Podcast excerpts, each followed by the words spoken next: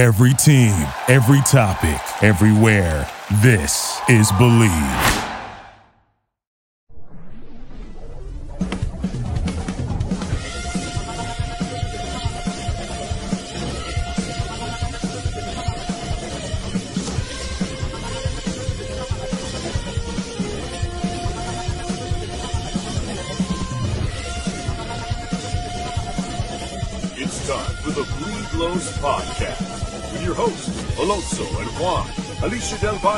And the babyface gimmick in the sky, Roger.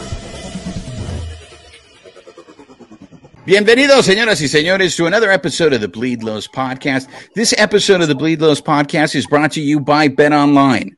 Bet Online is your number one source for all your betting needs. Get the latest odds, lines, and matchup reports for baseball, boxing, golf, and more. Bet Online continues to be the fastest and easiest way to place your wagers, including live betting, and your favorite casino and card games are available to play right from your phone. So head to the website or use your mobile device, sign up today, and get into the action. Remember to use your promo code BLEAV, B L E A V, for your 50% welcome bonus on your first deposit. Bet Online, where the game starts. And joining us on the Kanya Center for the very first time on the ladies' line, ladies and gentlemen, uh, she covers the Dodgers, and you can find her coverage on the social media. Um, she is the queen of Playa Larga. That's right, ladies and gentlemen. Give a big warm welcome to Amie Cuevas. Amie, ¿cómo estás? Hello, hola. I love that. Hello, hola. That's awesome. um, look, we got a lot to, to talk about because the sky is falling. So let's get right into it. Um, so the Dodgers have become a mash unit. Uh, as we speak, at the recording of this, we are recording this right before the final game between the Dodgers and Los, and Los Piratas. Uh, we have just gotten a wave of moves that the Dodgers have just done. Um, the big one is that Daniel Hudson is going on the injured list. Uh, Daniel Hudson pitched on Wednesday night's game, um, got his first save in over a year. Uh, I did think, I, so I was covering the game last night. I did think it was odd that Daniel Hudson wasn't made available to the media. And this is after a year after not, you know, not recording a save. I know he did the interview with Kirsten on the field, but after we we interviewed Roberts and we went into the clubhouse, Daniel Hudson was nowhere to be found. Uh, so I did think that was odd. Um, and now it turns out that he has a uh, babyface. What is it? He he sprained. Is it the official that he sprained his MCL? Sprained MCL. and it's the other one, not the one that he hurt last year in, in Atlanta. So the Dodgers can just cannot catch a break. Okay, so that is one injury. Now, yesterday also, um, after the game, Dave Roberts told us that Brusdar that what what Dave Roberts had told us Wednesday after the game was that that Brusdar's arm was not feeling right. He first told us he wasn't feeling well. So then it was just like, wait, what, he's not feeling well? What, what is he sick? And then he said, well, his arm, his arm doesn't feel right. Now it turns out today that it's Brusdar's shoulder that is sore. Now, uh, as the recording of this, uh, he was going to throw a bullpen today to see how he felt. But it looked like when Dave Roberts was telling us this about Brusdar, that it looked like Brusdar was going to go on the IL too. So there's another reliever that the Dodgers might lose. Now, on top of that, we finally got an update on what happened with Clayton Kershaw. Now, when Kershaw first left the Rockies game, there was an, again another element of mystery. He just wasn't feeling right. Nobody told us. Nobody was saying what was wrong with it. Well, now we know he has shoulder inflammation. Now, yesterday Kershaw did say he was feeling better. So you hope it's just this this time off plus the All-Star break will allow him to to come back. But I think that's something to keep an eye on because look, we all knew this was coming. We all knew that Kershaw was going to get an injury. I don't think anybody expected Kershaw to be healthy the entire season. Uh, but it is, it is uh, the numbers are dwindling because we have gotten reports. Uh, well, it was now confirmed. Nick Robertson and Alex Vesia have now been called up and are in the clubhouse. Um, Yency Almonte is now on paternity leave because everybody on the Dodgers has to have a child this year. So that goes ahead and continues that streak. So what the Dodgers are going to do with the bullpen, I mean, Evan Phillips has already he already pitched three days in a row, and we saw what happened on on America's birthday.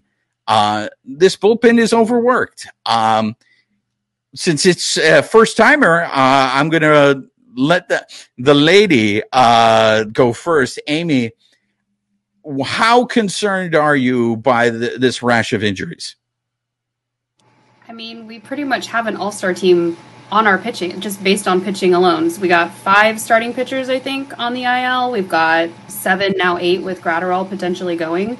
Like, I don't know who's going to carry this team. We've got Urias going tonight, but he went three innings, I think, his last game. So we're going to be digging into the bullpen tonight again. I just, I don't know how we continue forward unless we get more more depth, both in starting pitching, both in the bullpen, and I don't how many options are out there right now before the trade deadline. Can we can we grab them all?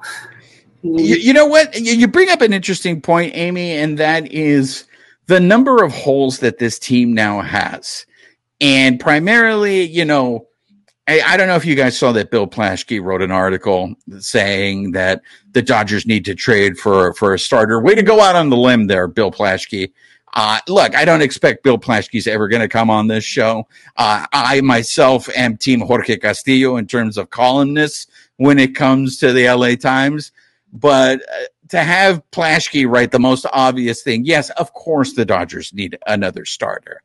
But it, things are looking a little bleak, I think, in the sense that Julio, yes, Julio's coming back from an injury. And I think that start in Kansas City was a little bit of of both. I think it was a little, he was not sharp, but he also got some bad luck there uh, in, in that first inning. Um, Tony Gonsolin, I don't know what's been happening with Tony Gonsolin. He started off the season pitching really well, and, and now you're seeing that level of regression. So you have two starters that are underperforming. You have your best starter in Clayton Kershaw on the injured list. And now you're going to be depending on two rookies uh, Bobby Miller uh, last night. I think Bobby Miller showed a lot last night. Uh, it was against the Piratas. Emmett Sheehan, welcome to the major leagues. Welcome to reality. Uh, Emmett Sheehan did not look good against the Piratas. Um, look, I, they're calling up. I mean, la- the reports are that Landon Knack is on the taxi squad. That's another double A guy. So the Dodgers are really, I think, they're going into double A. They're going everywhere they can uh, to look for pitching. Babyface, how does this organization survive this? I mean, the bullpen, you know, to the bullpen's credit, they actually have been pitching pretty well. Uh, other than the blow up that Evan Phillips had against the Piratas, the last 12 games, it looked like the bullpen got their act together and it was the starters that were struggling. But this is what I'm talking about.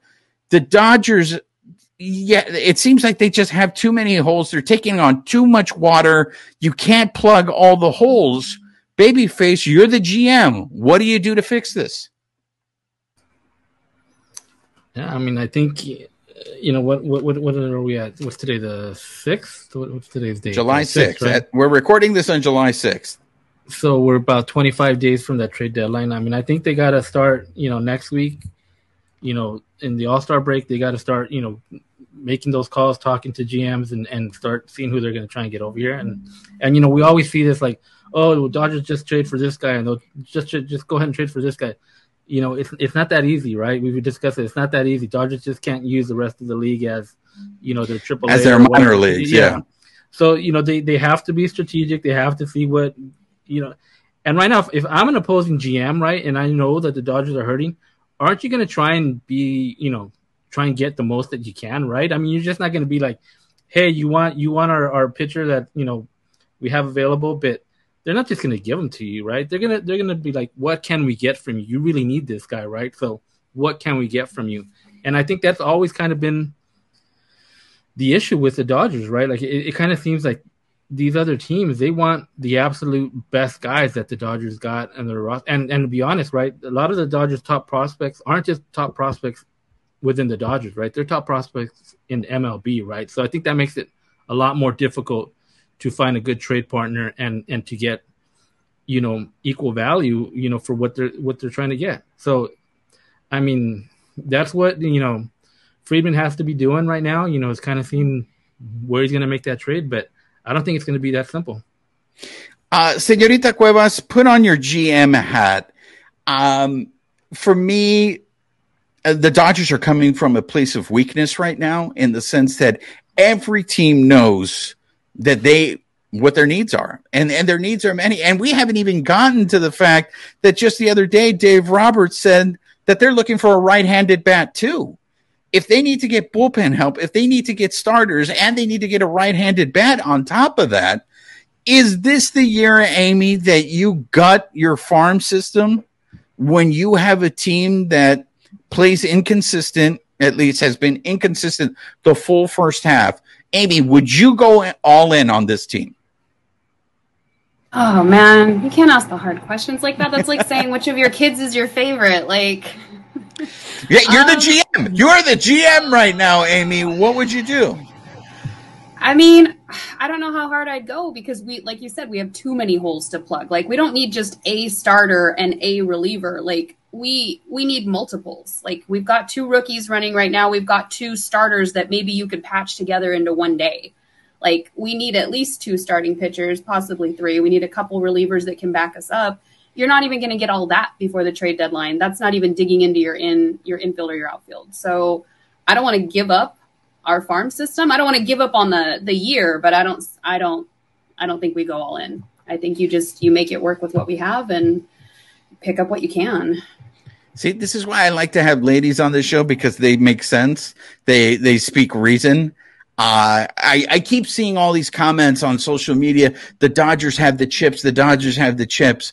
Babyface, you're going to give up because you know other teams are going to ask. They're going to ask for Emmett Sheehan.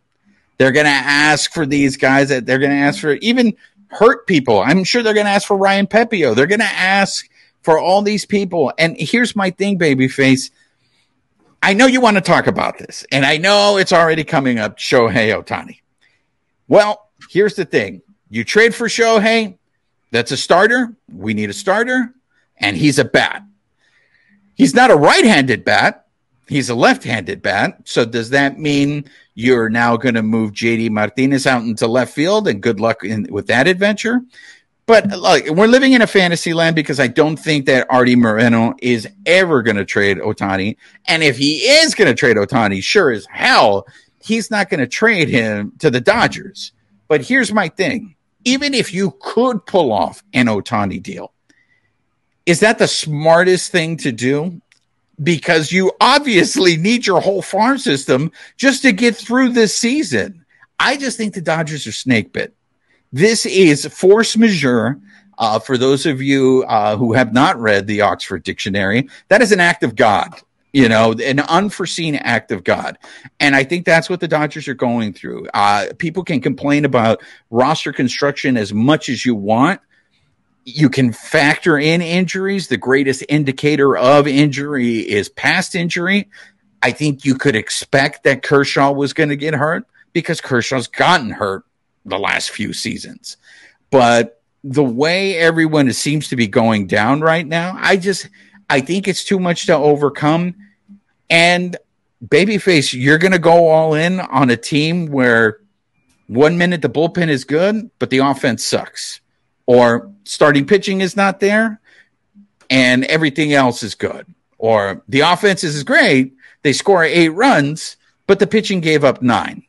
I, I, are you willing to go all in to get Ohtani right now?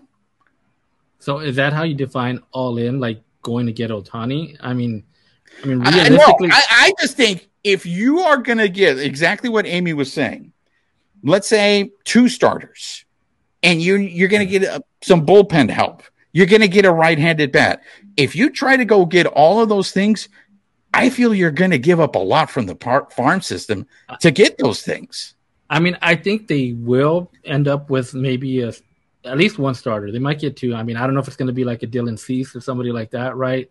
Somebody from the White Sox. Like, I don't know if it's going to be, you know, uh, Bieber, right? Like, I mean, I don't know if it's going to be one of those guys. I mean, I'm sure they'll probably look at that, but it probably won't be. It'll be a, some lower end, you know. Starter. And what will the price be for that?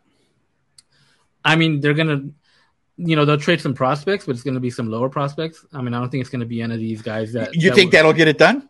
Lower prospects? For it's going to be like I said, a lower some lower starter, right? Some fourth, fifth guy, maybe from, you know, Minnesota or somewhere or, or Chicago or whatever.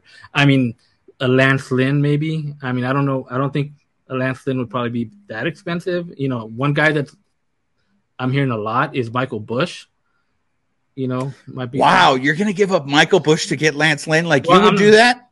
I mean, I'm not saying specifically Lance Lynn, but that's that's probably the type of pitcher you're probably going to get. You know, so, and like so that. that's what I'm saying. You would be willing to give up Michael Busch to get that type of pitcher, not necessarily Lance Lynn, but you're basically mm-hmm. trading Michael Busch for a number four but, or a five. But I mean, right? I think I think Michael Busch is probably a trade chip right now, right? You would think yeah. he's probably he's definitely probably a trade chip. Um, and then some of your other lower your other lower prospects. Um, um, uh, he might be your highest. I mean, your best trade chip right now. I mean, who else? Who else would you consider to trade? Pepiot, um, some of your other starters. I mean, I don't know. Let me let me ask you this, Amie. Would you trade Miguel Vargas right now? what am I getting in return for him? I think if you're thinking of trading Michael Busch and Miguel Vargas, then you should go after Ohtani. See, if you're going to get not, Ohtani, you should throw in those guys to go get I, Ohtani. See, I'm the dissenter here, though. Like, I don't want to go after Ohtani. It's good. This is what we want. We want conflict. I think he's an amazing. Tell me, why player. do you hate the Japanese, Amie? Why do you hate you, the Japanese? No, don't put words in my mouth. No, but yes, you get a bat, you get a pitcher, but he's also one person. Look at the injuries that we're plagued with right now. He's human. At some point, he's going to go down. So, do you go all in and then potentially have something happen? And now you're back where you started and you've lost some of those key players. Like, I don't, whether it's the trade deadline or it's next year when he goes into free agency, I don't think it's worth it. Not with what our team needs. Even if, even if we limp along this year, let's say we don't invest in anything you go after Ohtani next year, we're still we're still in the same boat. We still don't have the pitching, and we're still bringing up rookies for depth. Like I don't think that's the way to go. But you know, it's just. Me. Um, I mean, maybe those two guys would go like in an Ohtani trade, but like you said, Angels are not going to trade Ohtani to the Dodgers, right? And right. This is this is the thing with with Ohtani. Like, if you're a lot of people are saying, well, if the Angels now, you know, they got the they got the Trout injury, right? He's out for two months. Yeah there and and Angels see they seem to be like you know going the right the wrong direction now like they're saying you got to move him right you got to get something back for him if he's going to leave at the end of the year but to me it's still if i'm in a if i'm another team and i'm able to get Ohtani, yeah that'd be great to add him but there's no guarantee that he's going to stay on my team you know come winter time and i'm going to give up all my best guys and players on my roster that are good players on my roster. I mean, I don't see another team doing that. Like, why would you do that when there's no guarantee? You're gonna give up all that for a guy that come October, November, he's somewhere else. I mean, that's an uh, expensive rental. Like that's a super expensive rental. I, and Amie already said it. I mean, she doesn't want Ohtani. Uh, you know, she wants Gogeta I mean, I'll take to take him, him down. Free, like if we're gonna, if we don't have to break the bank for him, I'll take him. But we're gonna. I mean, we're already cutting salaries and doing all this stuff, j- just trying to potentially be in the running. And for what? We still, we're still missing key pieces to to just our regular roster. Like, I just don't think it's worth it. But it sounds like what you guys are telling me is the best options that we're going to get is maybe a number four or number five starter, maybe a couple of bullpen arms, and maybe a right hand bat to come off the bench. Even if we get all of that, do you think the Do- that makes the Dodgers a, a, a better team in the playoffs if they make the playoffs? What are we giving up for those for those arms though? Like you just were throwing out Vargas out there, so who do we have at second? Like who are well, we? Are we and, and that's the thing. Like, I mean, but that's around? the thing, Amie. Amie, if you are a GM of, let's say, the the Tigers of Detroit, or you're a GM of uh, I, don't know who's in last place right now. I- those, yeah, th- those teams. And the Dodgers are calling, and you pick up the phone, and you know they are desperate because they they just have they're taking in they're sinking. They're they're grasping at anything right now. I mean, this is how bad it's gotten for the Dodgers. Noah Syndergaard was supposed to throw a bullpen uh, today, actually Thursday. They're actually considering activating him for this weekend because they need pitchers. Because they're not allowed to just put a pitching machine out there. They're looking to actually activate Noah Syndergaard. That's how desperate that they've they've gotten. So uh, I, I guess what I'm getting at here, guys, is I don't feel comfortable giving up Michael Busch to get a number four or a number five starter. I like Michael Busch. I yeah, maybe he's not giving you these huge numbers, but I like the way he carried himself, you know, and I wish they would have given him a chance to play more, to give him more at bats. I would have liked to have seen what he he's done. Yes, Can I know it's that, that's the big right. So that's the thing, Amie. It's like, why don't we just go with what we got? Let's see if we strike gold with these young kids. What if these young kids like figure things out and they, babyface, you have said this all along. Just get in, just get in. And if you get in, who knows? It, it might be pandemonium or is it just look let's the reality is is if the dodgers don't make the playoffs or if they don't win it might help our chances to get ohtani to save the small market dodgers ohtani come over here and save us because if the dodgers win the world series you think ohtani's going to want to come here and go those guys already won. I want to go somewhere where i can be the guy that leads them to a championship. Babyface am i wrong? No, so so here here's the thing though, like yes, Dodgers have all these injuries, all and their pitching is like, you know, we're barely holding that thing, you know, by band aids, right? yeah. They're a game and a half out of first place, yes. Right? They're in and 10 games posi- over 500 we are Yeah. talking about them like they uh, they're garbage i like, the- like they're like they're in last place or whatever. They're they're in a playoff position. They're a game and a half out behind the D backs, who the D backs are not playing as good as they were, you know, 20, 30 days ago, right? They've been struggling a little bit. So are the D backs going to hold on to that, right? And the Dodgers are going to pass by them, right? I mean, that's what I think is going to eventually happen, right? As we get into August, September, the D backs are going to fade and the Dodgers are going to pass them up. Um, but like like you said, the Dodgers, they're you know, we're saying they're desperate. I mean, yeah, they need they need more depth. But like I said, I don't think this is a year where they're gonna go get, you know, trade like a Manny Machado, a Trea Turner, right? Yeah. They're, not gonna make those type of deals. They're gonna get guys to help them and get to that final spot, which is a playoff spot, whether it's winning the division or a wild card.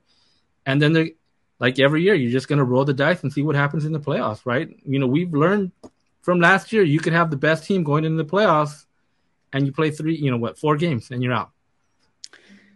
absolutely I, go ahead amie I was just gonna say what I'd like to see if we are gonna cobble together pitching and like like Roger was saying, like we let the let the young kids play. I want to see them play small ball. We're still continuing to swing for the fences, and I will I will die on this hill. Move the next guy down the line. Like stop swinging for the fences. If we can, that's I mean that's how the the Diamondbacks started playing this season. That's how. Who did we just play? And Dave Roberts was like, "Yeah, they were playing like a different kind of baseball. Like, no, the royals of kansas. Like, city the royals Yeah, of kansas city let's just move the next guy over. Let's stop swinging for the fences. All the baseball parks have different dimensions. Like, just if we can just move the next guy over, start stealing bases more, I feel like we also have a chance to back up to bolster whatever pitching we are holding together with band aids and like actually make a go of it instead of trying to win all of these games on home runs or getting a couple people on base and then knocking them all in. And so I, that's I, I think they actually are. You know, we because we discussed this before, right? With the new rules, right? And and we've seen more steals from these these teams like the Diamondbacks and the Royals and the Pirates, right? They're, what they did the first time the Dodgers faced the Pirates, they were going running like crazy on on the Dodgers, right? They haven't been doing that this series, so something changed either with the Pirates or the way the Dodgers are able to hold them on bit. I think I've seen James Outman, he's running a little bit more. Mookie Betts has been running more. Freddie Freeman running. So we need those guys to, you know, the guys that can take advantage of that and and and steal some bases. You know, as far as you know, move they, these guys should be able to move the guy over, right? If there's a guy on third, get a sac fly in or, or something, right? I mean, we always hear the well, you got to bunt, you got to bunt, and I would agree. Okay, yes, but my my counter to that is guys today they don't know how to bunt. It's not something they practice. You know, you can't have a JD Martinez up there and hey, he's going to drop a bunt. I mean, these guys don't do that anymore. It's a different era, and I've learned to accept that. You know, so they have to find other ways, like Amie said. You know, get the guy over, whether it's you know hit it to opposite, you know, hitting it, you know, the, the second base side, you know, get the guy over or whatever, or a sac fly or whatever. That's something they definitely got to work on. How many Look, times do we load the bases, or you know, you have a couple on, and the next guy comes up, you've got Austin Barnes, CT3 when he was playing, like swinging for the fences, and it's just like, guys, just just we need a little blooper and split the gap, do something, but like just get one running. Like let's just do it one at a time. But that is asking this team to change their philosophy. And you have a front office that I just don't think subscribes to, to that small ball. I, Amie, I, I don't think you're wrong at what you're saying, especially when you're going through this, the ability to pull up, uh, put up runs. But this is also a team. Look, they just lost a game earlier this week, nine to seven. So it's like, it's not that they're not scoring enough runs. The problem is, is their, their pitching is just not there, you know, and it's, it's the inconsistency. It's the same guys in the bullpen that were in the bullpen when they were horrible. And now for 12 games, it's like, this is the same bullpen. And I know everybody was giving Daniel Hudson credit. Ah, oh, Daniel Hudson's the savior. Look, look how much better the bullpen. And just like that, things change. Now you lose Daniel Hudson. You know, you don't have Almonte. These were guys that they were using as high leverage. The All Star break is coming at a perfect time, and you can you just hope that you can stretch this. The problem is, is when your starters are not helping you. I mean, you're you're you're whole. I mean, they're struggling to just even give you five innings. There was a time here. I love this. This is the Ozzie Guillen rule. If you're a starter, you're giving me six innings no matter what. You know, you're staying out there for six innings. I mean, Dave Roberts said this the other uh, uh after Bobby Miller start. You know, he was so thankful that Bobby Miller could get into the sixth not even finish the sixth, but he was just so thankful that he could get into the sixth. Roberts was like, I don't know what we were going to do if, if he only could give us five. And I know they're hoping Julio goes deep into the game uh, tonight against the Piratas because uh, uh, uh, they don't know who they're going to throw out there. And it, it's, it's just, Amie, I want to ask you this because, you know, you cover the team, you're there in the clubhouse. Like I said, you're not wrong I just don't think that Andrew Friedman subs- subscribes to that style. Are you like me and just think that when the Dodgers lose, Andrew Friedman just reads Roberts the riot act, and that's why we're just sitting there waiting for Roberts to come out to talk to the media? Honestly, I have no idea what's going on behind the scenes because I mean, you Roberts always like he comes out and you know he gives you whatever the spin is on it. Like you can always find a positive in everything right? I can argue both sides of of anything so i just i don't know or is is friedman the one who's calling the shots and and roberts is just you know relaying that out on the field so there's like you don't think really roberts you're just like hmm. you don't think like roberts is advocating for the things that you're saying like we should be hit, doing hit and runs. We should be stealing bases. We should be, you know, but and look, I don't want JD Martinez bunting, but I have no problem with Miguel Vargas, Miguel Rojas, the bottom of that lineup. I have no problem with them bunting and moving runners over and turning that lineup over to, to Mookie and Federico and, and those guys. But look, I think Miguel Rojas is a guy who could bunt to what you were saying, babyface. Does can Miguel, Miguel Vargas bunt? Who knows? Because he probably came up at a time in the organization where they weren't teaching these guys how to bunt because this hmm. organization doesn't subscribe to that. You know, you know, we're saying like we don't expect JD Martinez, but I remember a time when Steve Garvey played, right? Steve Garvey would bunt. and and this was like your your your number four guy, and, and he would go out and he would drop a bunt, right? So we see how how it's changed, right? Real, real, real quick. And you know what? With Steve Garvey, yeah, Steve Garvey bunted. That's why he's not in the Hall of Fame, dude. Because Steve Garvey bunted. I just want you to know that. Anyways, you have an update for us? Yeah, so we're talking about Michael Busch, right? He, just hit a three-run home run in in OKC right now, so uh, he's hitting like 323. So here here's a it's a theory. I don't know if it's a conspiracy theory or not. But what if they have him in AAA to showcase? And like we, we we said, we talked about this before. He's going to go back to AAA. He's going to tear it up. So he's tearing it up there. Are they showcasing him in AAA and saying, "Look at Michael Busch when they're going to potential trade partners. He's playing there every day and he's tearing it up." You think that's something that because you know we mentioned it. Why did they send Michael Busch down as, as opposed to say like like Yonny Hernandez or somebody? Well, I honestly, well, first of all, Yonny Hernandez is probably the strongest pitcher in the bullpen right now. So that's why you didn't send Yonny Hernandez. He, he pulled a Hanser Alberto. Hey, don't think I didn't forget about that. Let's just forget about the fact that Yonny Hernandez gave us one shutout inning. Uh, look, my theory on that and the way I can explain that is Michael Busch is a left-handed bat. And they're not, he, he obviously, they only want to play him at third for some reason. Why they don't give him a chance to spell at second base, I don't personally like him in the outfield, but I didn't see him play outfield. When we had the other Friedman on the show who did see these guys, he said he was okay in the outfield, you know, but it's another left handed bat. And Roberts just said it. They want another right handed bat because, again, the book tells them when there is a left handed pitcher, I must have an all right handed lineup except for Federico you know and it's my answer back to you especially with the you know what is friedman saying to roberts well really what are the analytics saying like are, is that what they're going off of versus you know like just feel the game like move the next player over or hey the analytics say you should be able to hit this off this pitcher to this you know spot in the field so you know what are we relying more on can we mix it up a little bit hey go back to the way that the dodgers were if you want to you know swing for the fences just not this season just not right now so. Well, but he, and I, babyface, I'm not opposed to trading Michael Busch.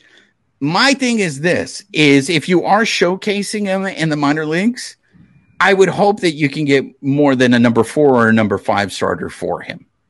Uh, that, that's my thing, and it, and it's like if we're trading just for the sake of doing something because you think you have a chance. And look, all of this can change. We still have a whole second half of the season Julio Urias, Gonsolin may turn things around. And if those guys turn things around, uh, and I want to get into this real quick because Bobby Miller gives up that home run, that three run run home run. And that was maybe one of two mistakes that he made in that game. Okay. And I know, I'll admit to it. I, I was washing Bobby Miller's balls and I broke him, right? I sit there and said, he's the savior. He's the guy. He's the man. He's the king of LA. But there were a couple of outings, and you mentioned this, babyface, and, and Roberts talked about it the other day in the pregame scrum that when things start going wrong on them, when they start going sideways, it just snowballs in him. I thought yesterday against the Piratas, he did a really good job of not letting him snowball, of the, uh, snowballing. Yeah, he made gave up that three run home run, but he calmed down and he kept them in the game and the Dodgers found a way to come back and win that game. And I think that's very encouraging. I think this is once again to show everybody how hard baseball is. Those first four starts that we had with Bobby Miller, hey man, that's not normal. That doesn't happen. What we're seeing now is usually how rookies are. There, it's going to be a roller coaster with Bobby Miller, and you just hope with the more experience that he gets as the season progresses, that he gets better and better. And I hope that's why I'm very curious to see Emmett Sheehan's next start. How does he bounce back from the start against the Piratas? If Emmett Sheehan and Bobby Miller start continue to progress, Urias Gonsolin turn the things around, and then maybe you can get a Lance Lynn type, or I, I think Lorenzen is another name that I hear from the Detroit Tigers. If you can give you I, what they really need is somebody who a starter that can give him innings. I, I mean, at this point, I will take somebody who can give you guaranteed six innings every time they're out there. I don't need them to be six shutout innings. I just need somebody who can eat up innings. Hey, you know, if they can do that and they can get into the playoffs, you roll the dice there and you hope they get hot. I mean, there's guys that could give you innings, but how many runs do they need to give? Up? We saw with Noah Syndergaard, right?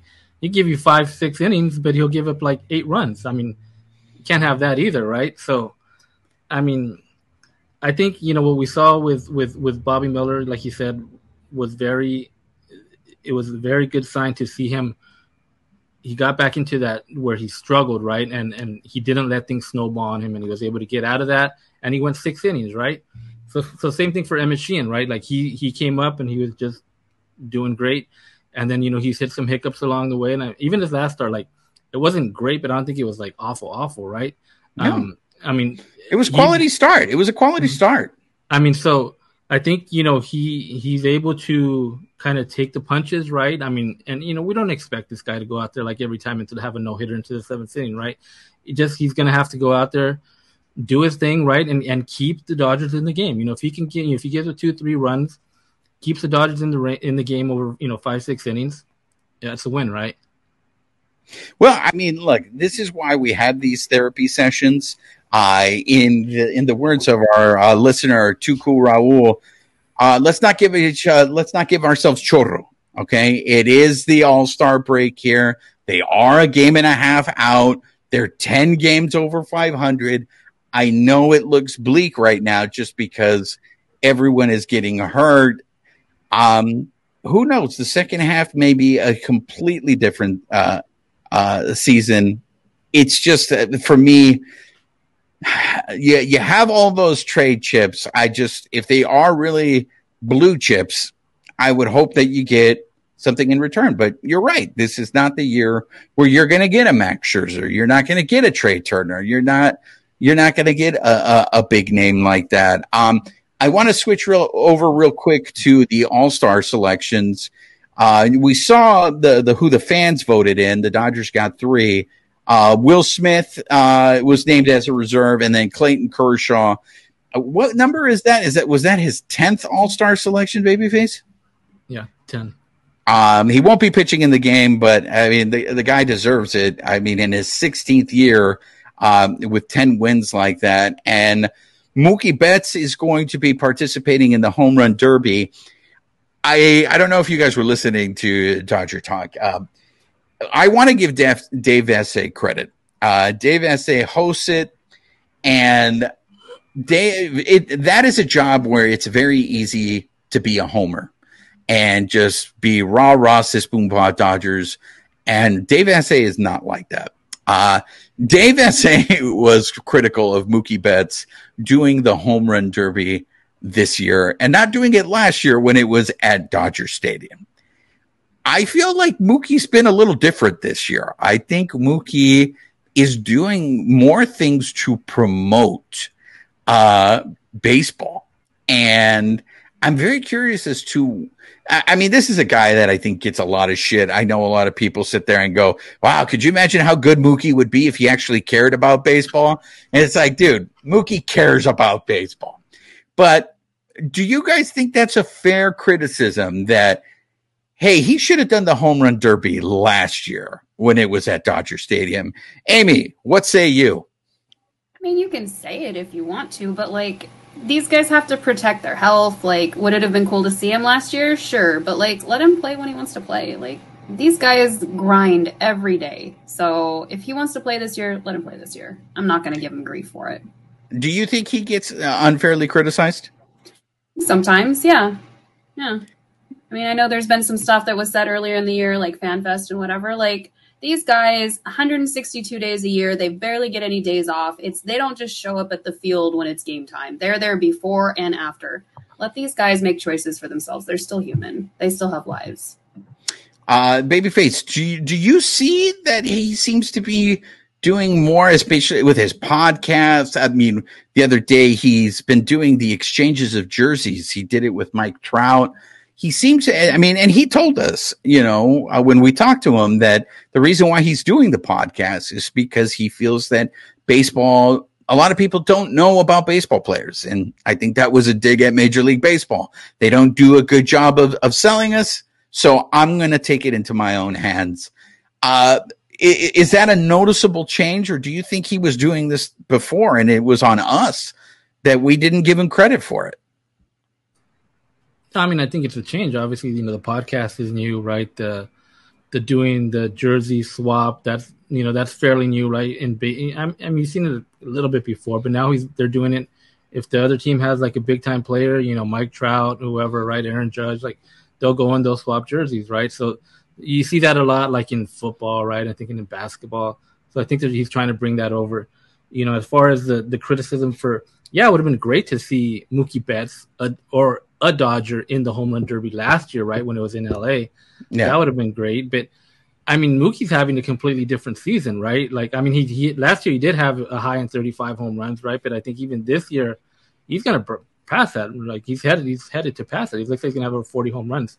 You know, so I don't know if that has to do with you know, he went to Driveline right in the off season, right? You know, he's he's got more power, right? Um, so I mean, yeah, I mean, from all accounts, I mean, it looks like he's really taking it seriously. I saw some posts today, like he's out there practicing already with Clayton McCullough. He's getting ready. So I don't think Mookie's just in it to be in it. You know, he Mookie is in it to win it. So like, you know, we'll see. You know, we'll see how it how it goes. But I mean, I think it's good. You know, to have a Dodger out there in the home run derby, it, it, it's always good, no matter when it is. Uh, Amie, I've always believed that the Major League Baseball All Star Game is the best All Star game out of the major sports. Uh, are, does the All Star Game still excite you? Do you still look forward to it? This is where I'm going to be the dissenter again. I'm all about the home run derby. Like the All Star Game's great, but I don't get as excited about it. Like you get to see a couple players, a couple innings, but I'm I'm there for the home run derby. So I mean, unless they can shake things up a little bit, maybe the the American League doesn't win every year somehow. I, I mean, it's it's great, but it's not. I'm all about the home run derby. I, I don't think I don't think you're dissenting at all. I actually feel like that is a sentiment where I, I don't feel like people are excited about the All Star game. Babyface, do you do you hear people talk? Oh, I can't wait! The All Star game is as next week. And I'm like I said, I think it's the best All Star game out of all the sports. But I don't, I, I just don't think it's a big hoopla. Yeah, I think I think it, it all comes down to because they're they're wearing those stupid ugly ass uniforms. I think that's what's killed it uh, for one, and then second, I'm a national leagueist uh, guy and, and getting killed by the American League for the last I don't know what is it like 15 years or something. When the National League used to dominate them, now it's it's flipped.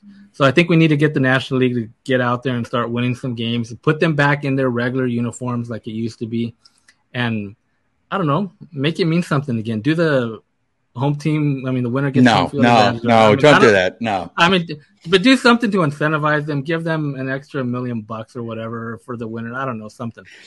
No, I, I, I uh, look. It should. Ju- it's an exhibition game. It should just be whoever wins. You know, you there should be self motivation. I do agree with you in the sense that they should wear the uniforms of their teams. I, I don't like the, the the new brand uniforms, but I get it. It's capitalism. We got to sell more merchandise, merchandise, merchandise. It's all about the merchandising. Uh, well, shout out to all you Spaceball fans. I mean, I think I think it was Ken Rosenthal that said he he's on team. You know, keep them in their own uniforms as well. He, he was saying people will still buy a special edition All Star jersey, like say if it has an All Star patch on it on their regular jersey, people will still buy that. It's not like they won't buy that over a, a, a dedicated like one All Star team look. You know, so I mean they can do it, and you know it goes back to also with um every team has to be represented, right? So if you got one guy, right, if you're Michael Lorenzen of the Detroit Tigers, right, and and you know you have your lineup out there, like how are you going to pick that guy out, right? You, yeah, that's a very good point, right? Like you want to see you want to see your team. If, if if every team's represented, you want to see your team out there, and you want to see their uniform, right? It, it doesn't work that way with you know they're all wearing that that same uniform. I would have legit bought a jersey last year if they had had like an actual Dodgers jersey. Like I wasn't going to buy what they had. And then like I don't know, merge maybe make it more fun, merge it with they got rid of players weekend. Let them pick names to put on the back. At least if we know what team they're on and they have you know, you have the Dick Mountains, you have all the whatevers coming through. Merge the All-Star game with the players weekend nicknames. Make it a little bit more fun that way. I don't know. And maybe you'll sell more jerseys that way too. I, I never understood why they got rid of the players weekend. I, I thought that was a great idea. I, I loved seeing those nicknames uh, on the back, uh, you know, chicken strip, you know, and trying to figure out, you know, what those nicknames were. I, I, I, I just don't get Major League Baseball sometimes. I was like, I, I, did you guys hear any criticism about the Players Weekend? I thought everyone pretty much liked it. I mean, it was it was one of the things I looked forward to. That was like that was maybe I'll spend my money on that jersey if somebody has yeah. a creative enough name, and then all of a sudden it just gone. So we never I, got. I a, hope they bring that back. Babyface, we never got an explanation why they got rid of it, did we? Um, I think it might have been because it went into the pandemic season, right? Was was the last one in 2019, maybe, and then the pandemic season probably. And so uh, I think that was about the last time I saw it. Yeah. yeah.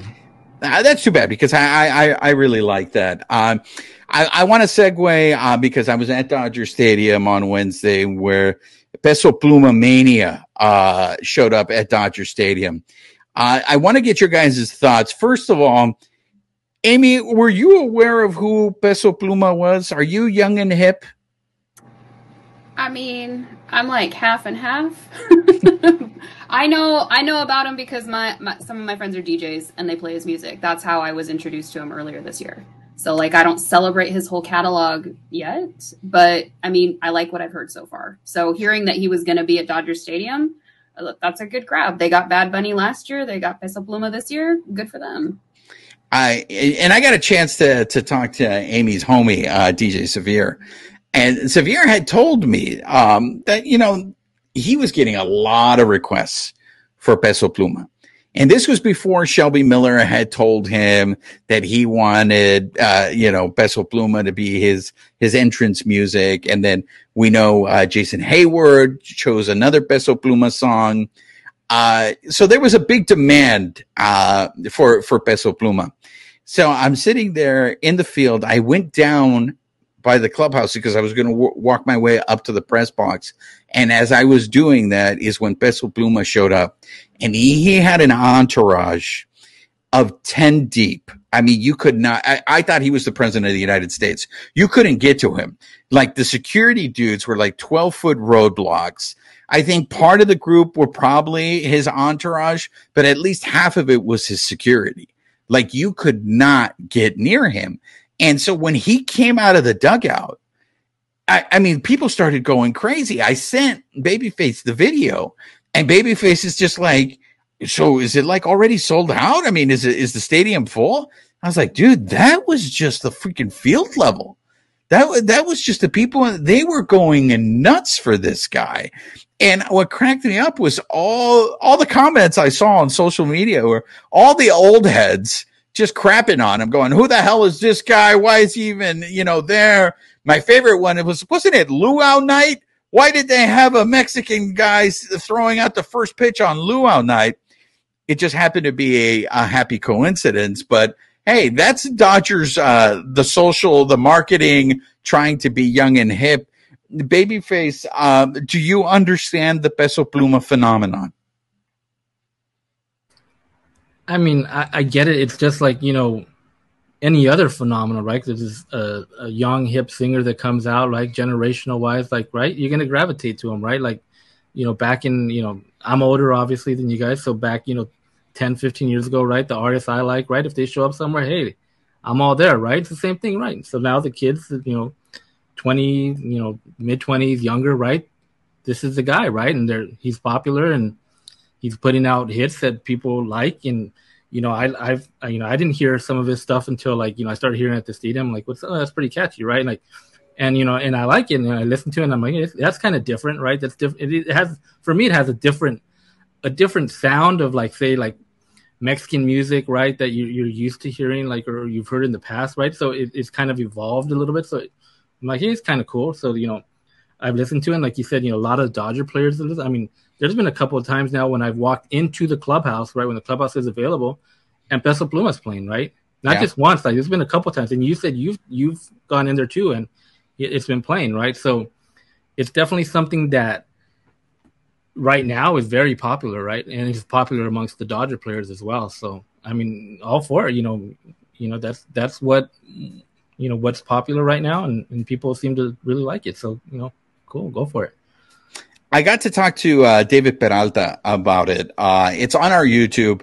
Uh, if you haven't been, if you haven't subscribed to the podcast yet or to our YouTube channel, uh, make sure you do. You can catch uh, our interviews that we have with the Dodger players. Um, uh, we interviewed Julio Urias when he was down in Rancho Cucamonga, but I, I got to talk to, to David Peralta yesterday and I had asked him, and it was so funny because he got all, he had a giant smile on his face and it was almost like, here's a major league baseball player who's used to getting all this attention and almost he was starry eyed by like, yeah, he came in and he talked to us and he stole the show. He stole the show the minute he came out into the dugout. And, and David Peralta is a guy who gets it. I mean, he is a guy whose walk up song is La Chona.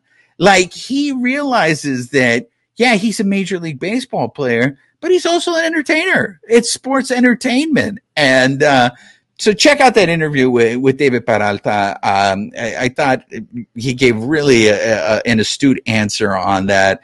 Um, I know they the Dodgers had put out the social media with Shelby Miller, with Julio and Peso Pluma calling Shelby Miller, uh, and Julio did catch uh, the first pitch. I will say this: Peso Pluma's first pitch was much better than Fifty Cent. But I um, I have video, and I think Babyface posted it again. Make sure you're following us on social media, Twitter uh, for at least as long as it's around, because it might be the end of days for Twitter. Um, but if not, you can go on the YouTube. Uh, I got footage of him doing warm up tosses, and um, he kind of he was he didn't look like the most athletic person out there, right, babyface? Like I don't think he was going to be a number one draft pick uh, on a pickup game. What do you think? No, he's one of he's really lean. I mean, is he pretty tall? Was he seem pretty tall? He seems like a tall and lean. I'd say average height, but he is lean. Height? He is yeah. very lean. Yeah. So I mean, I mean, yeah. I mean, I mean, what what guy, what person that has ever come out to throw a first pitch, right, has been like, you know, like, hey, this guy's going to be a number one draft pick, right? I mean, you know, it's kind of expected of you know, I think they get those first for the people for the first pitches kind of see like where's this ball going to end up when they throw it, right? I think that's kind of like half the half half the uh the reason they get them. Well, look, this is what I, I, am going to date myself because I I was born at the time when they used to do the Hollywood Stars game, the celebrity game uh, at Dodger Stadium. And I remember Billy Crystal telling this story because back when he was doing it, like those people took it seriously, you know, th- those Hollywood star games. And he was playing shortstop. And for people who don't know, Billy Crystal is, is a Yankees fan. He's a huge Mickey Mantle fan. And I think he played baseball when he was younger. And Tommy Lasorda told him, he was just like, you know what? I think if you would have stuck with it, you, you might have been pretty good. And Billy Crystal looked at Tom and he said, don't do this to me. Don't do this to me. Because I think Billy Crystal was just like, I really wish I would have been able to play baseball, but he's done pretty good for himself. So I, I think you're surprising. I, I, think guys like Kevin Costner, uh, I think uh, were guys that played baseball where they were younger. And when they throw out first pitches, it, it looks normal. It looks like, oh, this guy looks like he's played before. Um, so I, I, mean, Amie, did, did you see what what are what are your thoughts on Peso Pluma's form on that first pitch? So I actually, the the footage that I saw was yours online. So I caught you guys on Twitter yesterday because they didn't show it on on the TV broadcast. Uh-huh. I mean, I'm not gonna lie. My thought was like, can we get him at the trade deadline? can you pitch? like, I mean, he can he can entertain us. He can pitch. That's how bad things have gotten. Uh, Amie wants Peso Pluma to start over Noah Syndergaard. Um, I mean, okay, go ahead. Go ahead. Oh no! I just I I saw I saw him throw it out. I didn't see if he made it over home plate or not. So I mean, but if he can pitch, I'm just saying, trade deadline's coming up. There we go. Everybody, uh, keep an eye on Peso Pluma. Okay, to wrap things up, we're going to segue now into our picks uh, because we're recording this before uh, the final game between the Piratas and the Doyers. Uh, we don't know who won last week's picks. I mean, there's only one person who has a chance of winning, and that's me. So as long as the Dodgers win on Thursday, my prediction of four and three will be successful and that will put me in the lead because right now we are tied. Uh, Babyface has two, our listeners have two, Alicia has two, and I have two. Did you did you credit me for the the last previous week? Yeah, that's that's how you got two because remember you were trailing, we were ahead of you. So yeah, that last one now. So I'm rooting you, for the Dodgers. You, you didn't you didn't mention that I won that week though. Okay, hey everybody. So this is the part of the show we have to give uh, a Roger special recognition. So we're going to have a ribbon presentation pretty soon. Uh, Babyface won the last week's picks with four and two, right? You you went uh, four and two with your picks selection. Um, this this time you picked five and two, but unfortunately the Dodgers shit the bed in Kansas City, uh, which I know really pissed you off. So uh, right now I'm I'm hoping uh, that the Dodgers pull through on Thursday night and that'll put me on the board to take the lead. Amie, uh, since this is your first time, this is you're going to be very lucky because we're only doing two games because it's only two games until the All Star break. So it's the series against the Angelitos. You will predict, you predict how many games in that series the Dodgers will win. You predict what what will their record be. I mean, I'm gonna have to say we split the series. Like I'm going to say we win one, we lose one. And I agree with Amie. I think they're going to split the series. I think Saturday is going to be a bullpen game. It's the last game before an All Star break. The only thing that gives me really pause is the Angels are in such shambles right now uh, that I, I don't even know. I mean, Babyface, if they lose to the Angels, will you absolutely just lose your mind at this point? Yeah, well, I mean, they got they got Detmers on Saturday, which I think he's probably been their their best their pitcher. Best, I mean, traditional pitcher, right be, behind Shohei. Um, but I, I still think they went they went out two and zero. Oh. So that means they will have swept the season series from the Angelitos. They will go four and zero oh against them. Uh, the Angels have been uh, in their last ten games have a record of three and seven. Uh, so I understand your your rationale there, babyface. I will only leave you with this. The Royals of Kansas City hadn't won a series in, I think, 12 straight series. And then the Dodgers showed up, and all of a sudden, the Kansas City Royals won a series for the first time. So, uh, I don't know. I, I just, I, I, agree with Amie. I'm not feeling too confident just because right now the, the, the Dodgers are such a mass unit. But that's going to do it for this episode. We want to thank La Reina de Playa Larga, Amie Cuevas, the first time coming on the show. Hopefully not the last time. Hopefully we didn't scare you off, Amie. It wasn't that bad, was it? No, of course not. You're so Amie. where can they? Where can our listeners follow you? Where can they read your work? Uh, I am on Twitter and Instagram, and uh, most recently on Threads. Uh, you can. Oh, you did the whole Threads name. thing. You you yeah, joined Threads. Why? I didn't want anybody to take my name.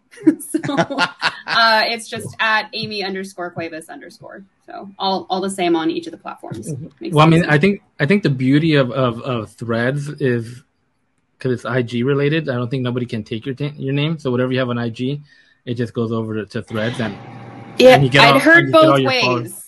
I'd heard that they could potentially, if you didn't snag it, but you could also change your name on there. So I was like, I'm just gonna err on the side of caution. What happens if you have multiple accounts? They're all there. It'll it'll allow you to set them up. So it let yeah. me because okay. I have a private account and then my my baseball account. So, but I, but I think what is already pissing people off is like if you sign up for Threads and you're like, ah, I don't like this, let me delete this account. You can't unless you delete your Instagram account. So, yeah, I, I think that that's one of the complaints that I've I've heard about about threads. But hey, you know, you just never know with Twitter. I mean, what's the, I mean, if nobody can see your tweets, is Twitter still even where, and it's sad. I like Twitter. I liked being able to get news. I, I thought it was very valuable. Uh, breaking news uh, for those of you, you guys will probably already know this. I just want to put that out there. But Federico just hit a two run home run. So I, I, my prediction is looking pretty good. I might be uh, taking over the leaderboard on this one.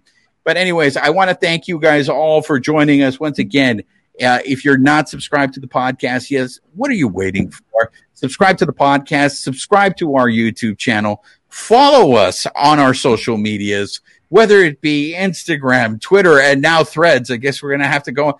Is, is Bleedlos yet on Threads, Babyface? Yes, Bleedlos is on Threads and Dodgers Beat is on Threads. Follow us on the social media. We post stuff on our social media that sometimes we don't get to cover on the show. So that's where you'll find stuff with, with Julio, with some other Dodger players that we just randomly corner at the stadium and ask ridiculous questions as they look at us in a completely perplexed mode. Again, yo ha sido su servidor Juan Ramírez de parte de mis colegas Amie Cuevas and Babyface. Nos vemos para la próxima. This episode of the Bleedlos podcast has been brought to you by betonline.ag, where the game starts. Thank you for listening to Bleav. You can show support to your host by subscribing to the show and giving us a five star rating on your preferred platform. Check us out at Bleav.com and search for B L E A V on YouTube.